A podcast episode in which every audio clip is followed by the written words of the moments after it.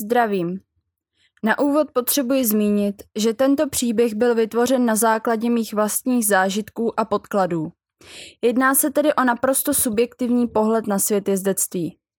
Kniha je více osobní zpovědí nežli obecným vyprávěním či schnutím názorů. Kniha se v žádném případě nesnaží tvrdit, že hrůzy v ní popsané jsou běžnou praxí. Nejsou. Jde o pohled člověka, který si prošel špatnými věcmi, o kterých se nemluví a které by se rozhodně dít neměly. Kniha se nesnaží hanit sportovní drezuru, pouze lidi, kteří s ní zachází jak nemají a dělají věci špatně. Lidi, kteří nerespektují koně, co by živou bytost a jsou ochotní zajít až za hranici přijatelného. Jedná se o vyobrazení toho nejhoršího, nikoliv o pokus napadat sportovní jezdectví co by celek.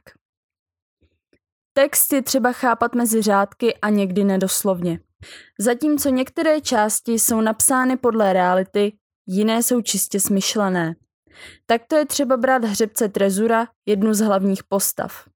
Tento kůň je více metaforou, kterou je třeba si domyslet, nežli reálnou bytostí.